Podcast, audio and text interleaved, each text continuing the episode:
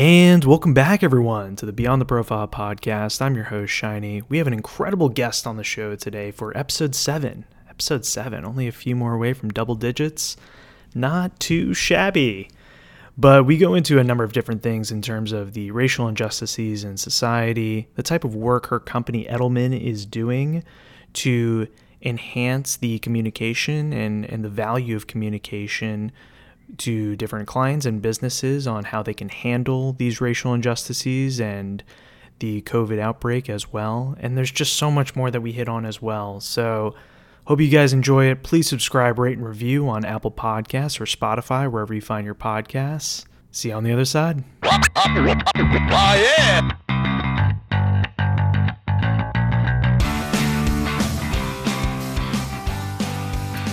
Welcome, everyone, and thank you for tuning in. Today, I'm joined on the show by a former colleague of mine. She served in the Clinton administration, specializing in policy development and issues management. Spent 15 years at Ogilvy, culminating a role as head of public affairs. She was a managing director at APCO Worldwide, a co founder of the Washington Area Women's Foundation in 2019 was named one of Savoy magazine's most influential women in corporate America and currently the US chief operating officer at Edelman, which is a global communications firm that partners with businesses and organizations to evolve, promote, and protect their brands and reputations. And to be honest, that might only be 116th of a resume.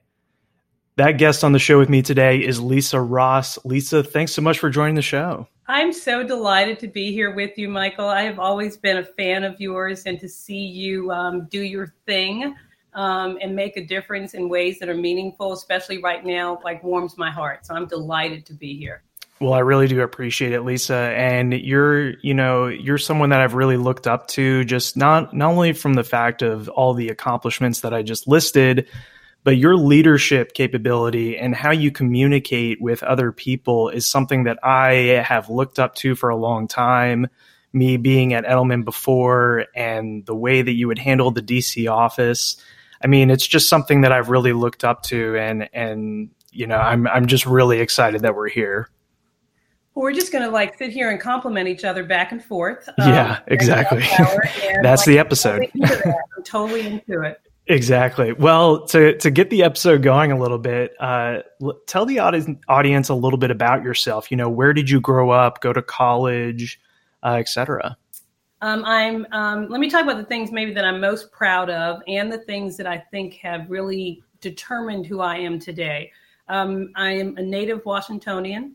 I grew up when Washington was known as Chocolate City, and it was the center of uh, Black excellence in, in the United States. Um, both of my parents were civil servants, and they instilled in us that you could do well by doing good. Um, I was educated by uh, feminist nuns when I was in high school. Uh, I went to uh, Jesuit College, Marquette University, where my belief in social justice um, really blossomed.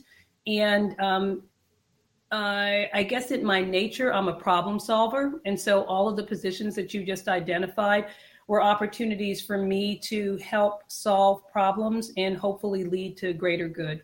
I've been married for um, 30 years. I have two children. My greatest accomplishments are um, my parents would say, remarkable, remarkable daughter. My children will say, best mother ever and my husband would say solid wife. Like I haven't quite nailed that. Solid, wow. Yeah, only solid, but you know, still here. Uh, so, um, but those are the things that I'm most proud of. Exactly. Well, I mean, solid, solid's not bad. So that's that's. I have time. I have time to improve on it, Michael. Exactly. There's always room for improvement. no, but I, I mean, you you mentioned you mentioned pretty briefly that the people that influenced you over the years to really get into public service and really problem solving in general. You know, I, I, listed that you were a part of the Clinton administration. What sort of work were you doing for them, and what kind of got you into that? Were you studying uh, public policy in college, and it kind of just went that way? You know, what was your thought process behind that?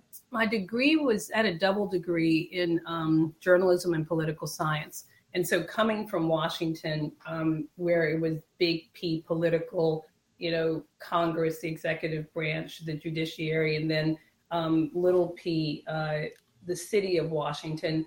And so, my I was I, I guess I was groomed. I was grown to believe that through policy you can make a difference.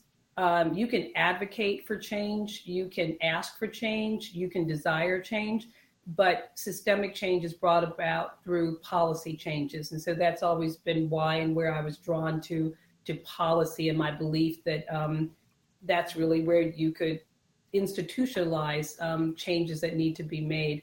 Um, the people that influenced me were again people who saw a problem and said this is not acceptable or this can be better and um, it's almost how I see the world. And is you know when when we were in the same office, for me, it's like if something's good, I think it can be better. I think it can be remarkable. And if something is not good, I think it can and should be um, much better. And so, you know, the best and the worst part about working with me is that I believe almost any and everything is possible.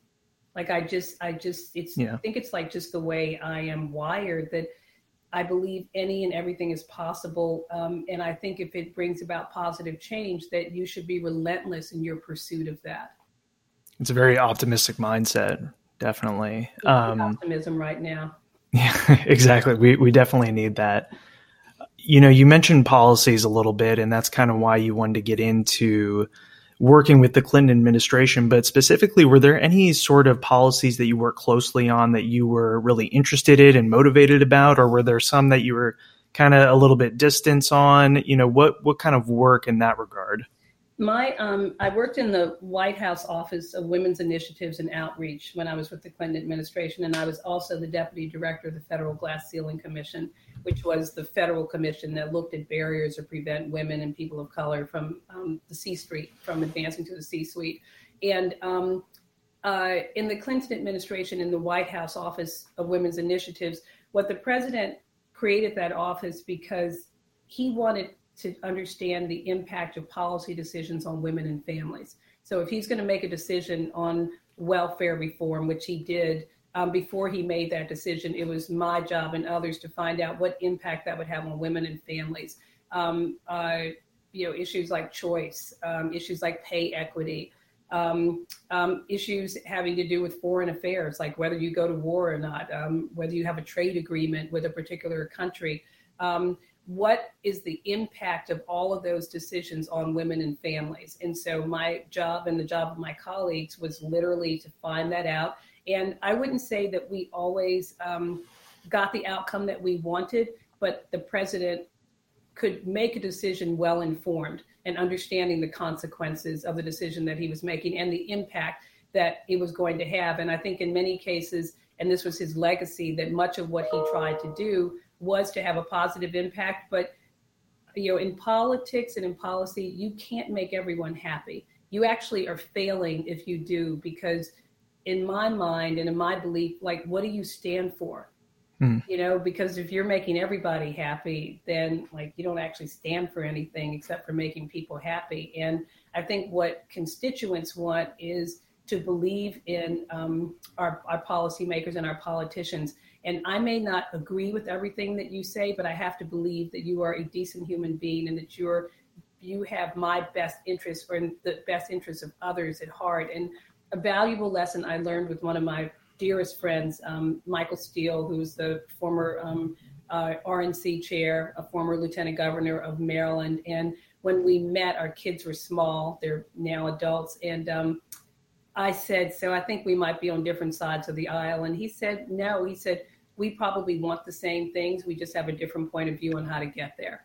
Yeah. No, and that and that's a great point. You know, when I think about politics and especially in the White House or a president or any any sort of administration, my first thought is I want to make as many people happy as possible. Now, along the lines of that follow my policies and what I care for, but it's interesting in the way that you put that, where you don't want to make everyone happy because you know you you got elected in office for the things that you've done, and you want to make an impact on on those sorts of initiatives and the the things you were talking about with you know women's rights and and equal pay and stuff of that sort. There's still things that we are fighting today.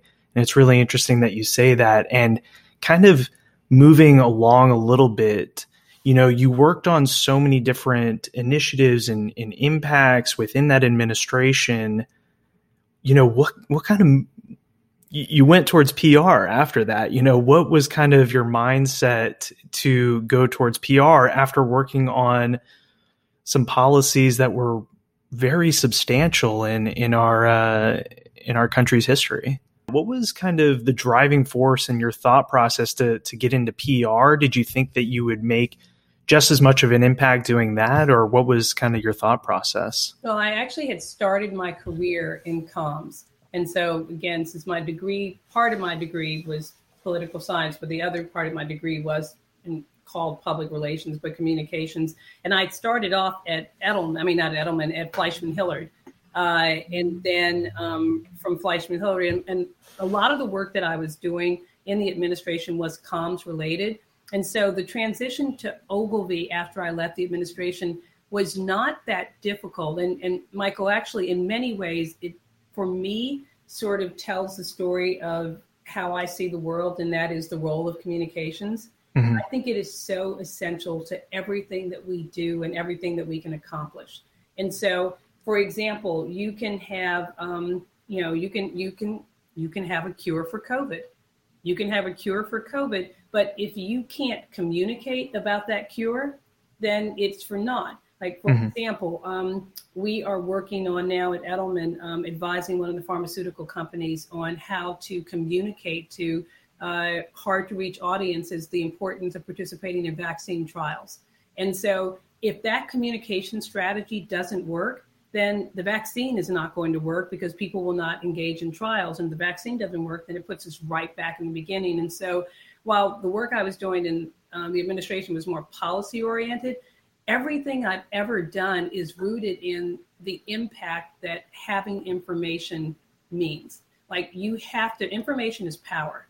And if you don't have information to make smart decisions, to determine a path forward, to, to, to, to, determine where and how you can have impact to make decisions, then you really are at a loss. And so I think, regardless of where I sit in public or private sector, the root of what I do is a belief that communications um, serves that really important purpose. Definitely, definitely. And it seemed like it was a pretty easy transition, especially since you really started out doing that. Were there any sort of adjustments that you had to get into going from uh, the government to the private sector? Anything that was just, wow, this is completely different and I don't, I, am going to have to ask for help multiple times. So this is so silly, but um, something that really tripped me up were like things like timesheets.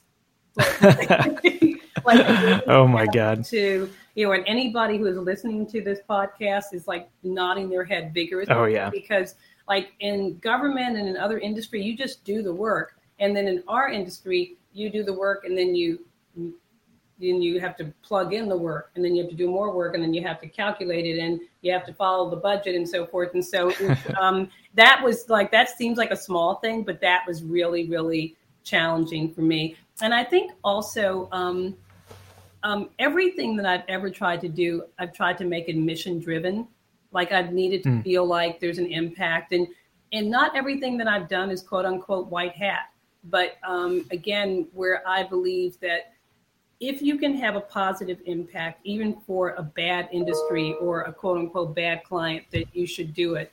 And, um, but it's all about like kind of being clear about what your ultimate goal is um, for your client, your colleague, for whatever your audience is, and then being sort of relentless in your pursuit of it. So um, the transition was not as hard as I expected it to be because, again, it was like communications impact but the mechanics of it like tripped me up. I'm not going to lie. Yeah, I mean, funny, funny little story. When when I was at Edelman, I was the one that looked over timesheets. So people, yeah. so people would come to me and get upset about the timesheets, and I just kept saying, "Guys, I don't care either.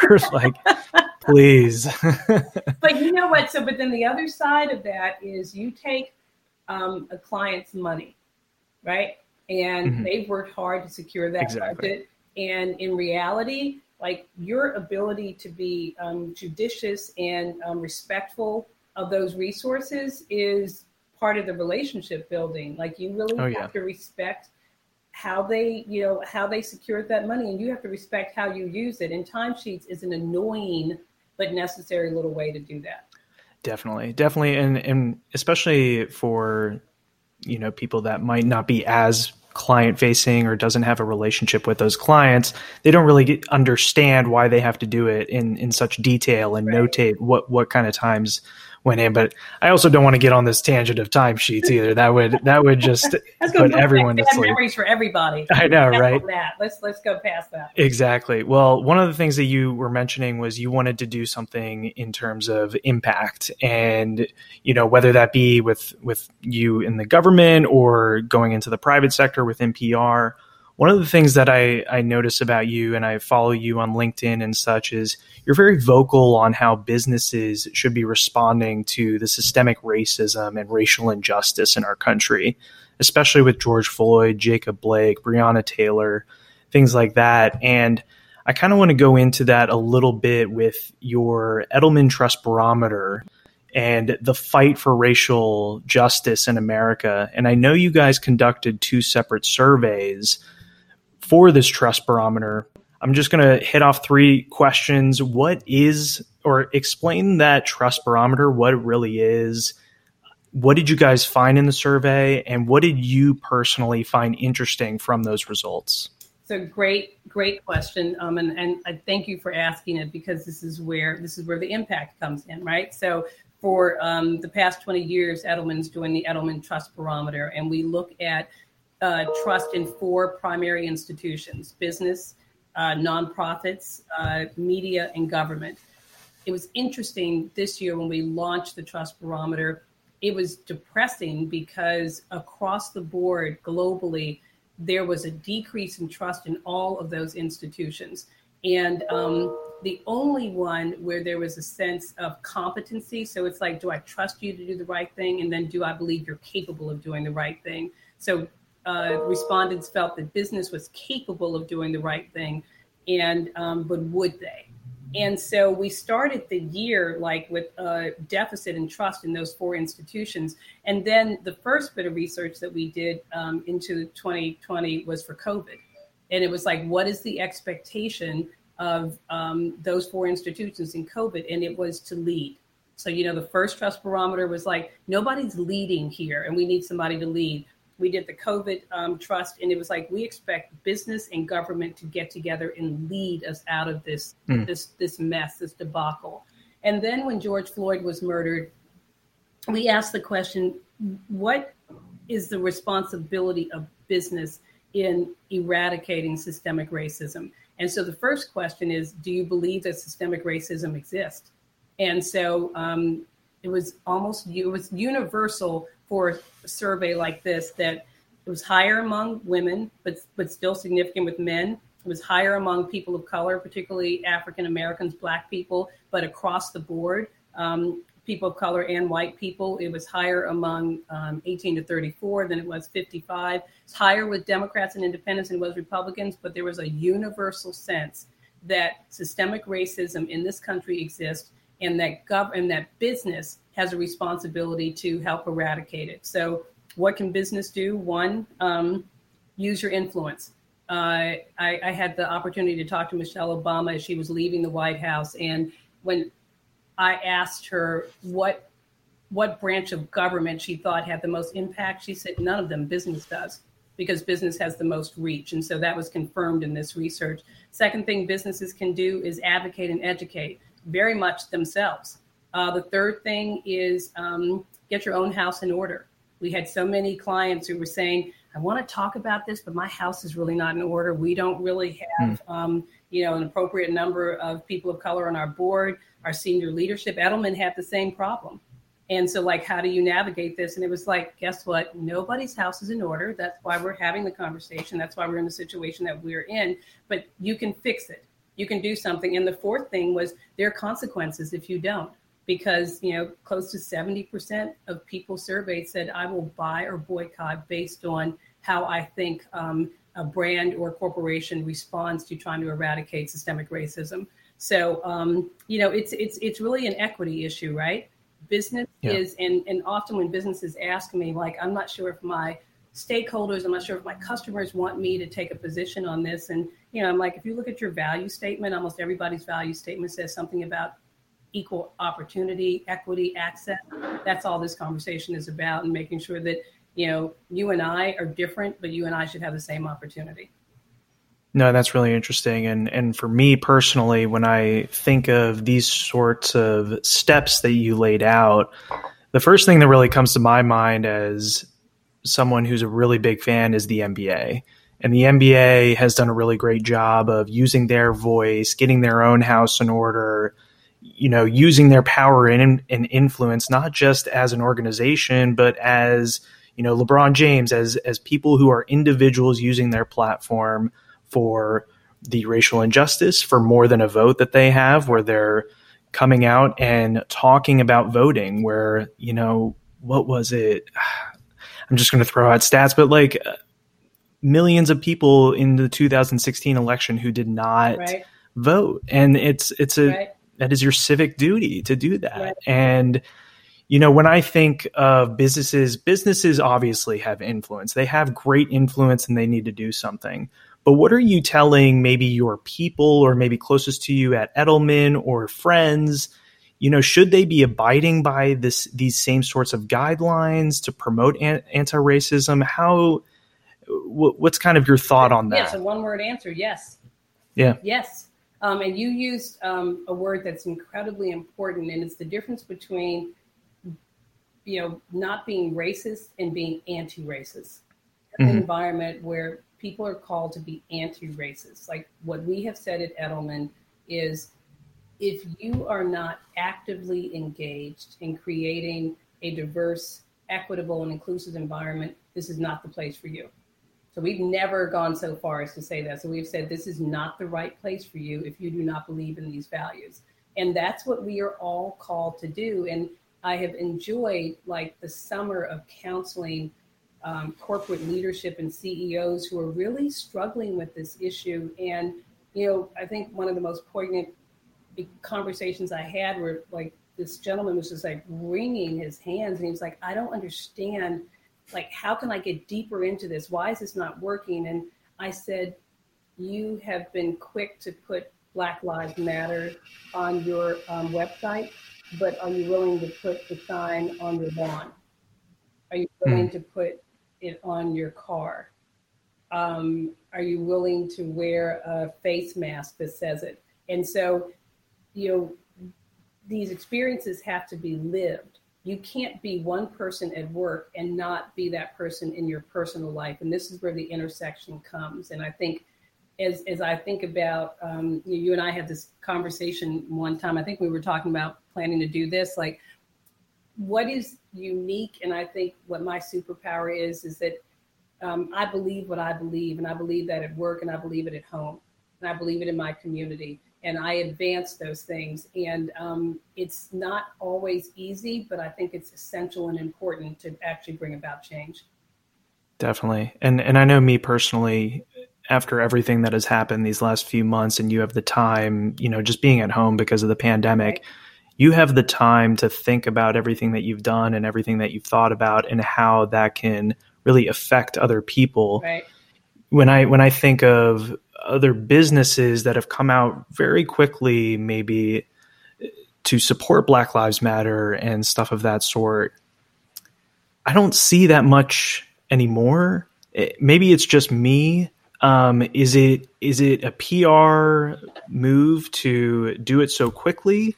and then are you guys counseling them after that to you know further communicate and talk about the subject or change the way their their organization thinks about these things you know what what kind of well you can see i'm smiling and like grinning and like leaning into uh, into the screen because yes yes and yes and that's the problem you know we advised all these corporations and they were very quick to make a statement but this is about beyond the statement. Like, what are you mm-hmm. actually doing? And the second set of research that we did, um, in response to the murder of George Floyd in this conversation about systemic racism revealed that the majority of, them, of those polled feel exactly what you do. They are disappointed in the role of business. Business started off strong by saying things, but what have they actually done? And so when we went back into the field to ask these questions, it was almost verbatim what you said. People were like, I'm not seeing anything. Uh, you mm. you said something up front, but I'm not. You haven't said anything since. I haven't seen any change on your board. I haven't seen any change in your um, in your in your hiring policies, in your promotion, in your advertising. Um, and so, and let me remind you, consequences. Seventy percent say that they will buy or boycott if they don't think that you are actively engaged in this conversation in a way that they think is meaningful. So, you know, we talk about all this stuff and in the the survey, the two separate surveys that were done at I believe different different times. I think one was in June you mentioned and August. Yep. What sorts of things did you find interesting and what shocked you about the results? I'll tell you what shocked me and what um, it, we already talked about the fact that I'm an optimist, right? So yeah. I will say though, this this is what shocked me and this is what disappointed me. Um, there was a leveling off in uh, people's attitudes about yes, systemic racism exists, and yes, business has uh, a role to play, and yes, I personally have a role to play. So we saw that at a really high level after George Floyd was murdered, and then that was um, we went in in June. We went back into the field in August, and it subsided a bit despite all the protests, all the conversations, all the national attention. But then, Michael, after Jacob Blake was maimed, we thought, let's go back in. It went right back up. So I think the thing that um, surprised and, and quite frankly disheartened me is that there's an indication that people have to see it, yeah. believe it, that they have to see these um, these horrible atrocities against men and women of color um, in order to actually believe it. But when they see it, they're like, I support Black Lives Matter. I support um, yeah. the the protest. I believe that um, media is biased in coverage of the protest. Um, um, I'm disappointed in business. Um, I'm incredibly disappointed and have no confidence in government. and so, but there's an indication that unless you see it, sometimes for some people they don't believe it definitely. And and I know when this happened 2014 with uh in, in Ferguson uh when Michael Brown, yeah. when Michael Brown that was that was all on Martin, remember? Yeah, and Trayvon Martin, yeah. And go back to Emmett Till. Yeah, Emmett Till, yeah, yeah that too. Yeah, exactly. Historic in this country and I think for many of us with a slight smile, but not a nice, happy smile, kind of a nasty smile. It's like, how did you not know? Exactly. Say, oh my God, this is terrible. I'm like, you know, people like me, and you don't have to be brown to know this. Um, you know, people like you, you're a white man. Um, you've known that this is part of our culture. Mm-hmm. Um, that these levels, and we're talking about, um, we're talking about uh, uh, uh, police brutality, but this level of discrimination and atrocities and brutality exists in all aspects of our of our of our country. It's in it's in industry, it's in banking, it's in education, it's in housing, um, it's everywhere. Exactly. And so um, I, but I because I am an optimist. Um, I think we as a nation are in a lot of pain, and I think that it's growing pains, and I think we're growing, and that's why it hurts, and we have to continue to hurt and to grow and that we'll get to the other side. That's, I mean, that's a great way of putting it. Growing pains. I mean, it still hurts, but at the same time, it feels like we're getting better yeah. in some ways. Yeah, yeah, uh, as the optimist in all of us, right. for sure. Um, Lisa, I want to be mindful of your time. I know that you have to go. Um, we didn't really get to talk a lot about your transition into Edelman, but I think in just the context of this podcast really it's finding something that you are happy and passionate about. And i know for you it's it's the position that you're in with edelman and it's clearly that because it's it's the impacts that we're talking about with these racial injustices these equal pay um, instances that we're talking about and for me, it's it's just very enlightening to see someone that's so happy. I mean, you're just smiling right now about it right now, so it's it's very enlightening. And I do have just a couple final questions for you, if that's okay. Um, you know, looking back on your freshman year of college self, what piece of advice would you give yourself? Don't worry about it. Okay, just like that. Don't worry about it. You were stressing about some stuff that does not matter. Well, that's quick and easy. There you go. Um, is there anything else you want to accomplish in your life that you can look back on to your young self that you would be proud of? You know, um, that's a tough question. I, I, will answer it by saying this. Um, I feel fortunate that the intersection that you talked about has happened for me. And I know that this is your passion. Like, how do you make work in your in your professional life passionate? Like how do it's got to mean something to you. And for me it's like the intersection of three things. You have to be good at something and that thing that you're good at has to be valuable to someone and then that thing that you're good at and that is valuable to someone um, uh, you have to actually enjoy it. And so i think that's where my sweet spot is. I love what i do um, I, I, I I'm good at it and it's necessary. And I think that's the sweet spot for everybody at work is to find that intersection. Wow, I might have to make that into a poster, to be honest, and just hang it over my bed. I mean, that's that's pretty incredible right there. Um, what do you do to sharpen your sword and refine your craft? Um, I spend time with my family, um, which includes my um, favorite daughter. Who's a 10 year old um, English bulldog, Elizabeth Taylor.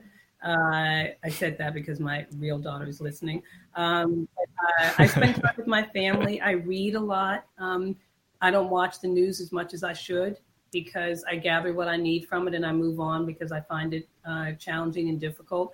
Um, I'm a spiritual person, um, and so I lean into my faith, um, which matters to me, and I surround myself with um, as much positive energy in people that I possibly can.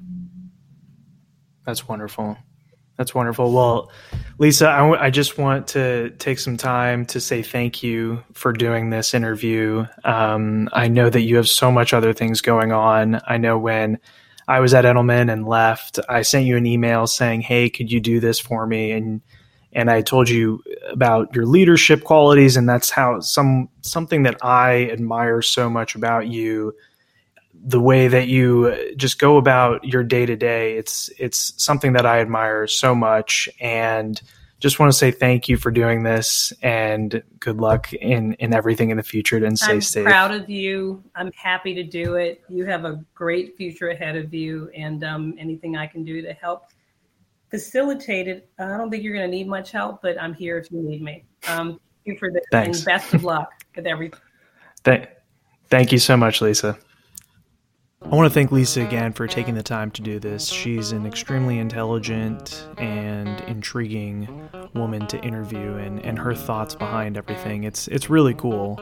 Um, I I really push for you guys to check her out on LinkedIn at Lisa Ross. Again, she posts a, a, number of articles and comments and does a number of interviews with other people and, and how she's looking to transform society and make an impact as well. So please give her a follow or check her out there. And you can follow us on LinkedIn, Instagram, Twitter, wherever at Beyond the Profile. Please subscribe, rate, and review on Apple Podcasts or Spotify. Again, wherever you find your podcasts. And just want to thank you guys. I, I, really do appreciate all of the listens, all of the comments, all of the reviews, all of the texts, and everything like that. So thank you again for everything. And we're going to have some incredible interviews to follow as well. So hope you guys enjoyed it. Thank you again. See you guys later.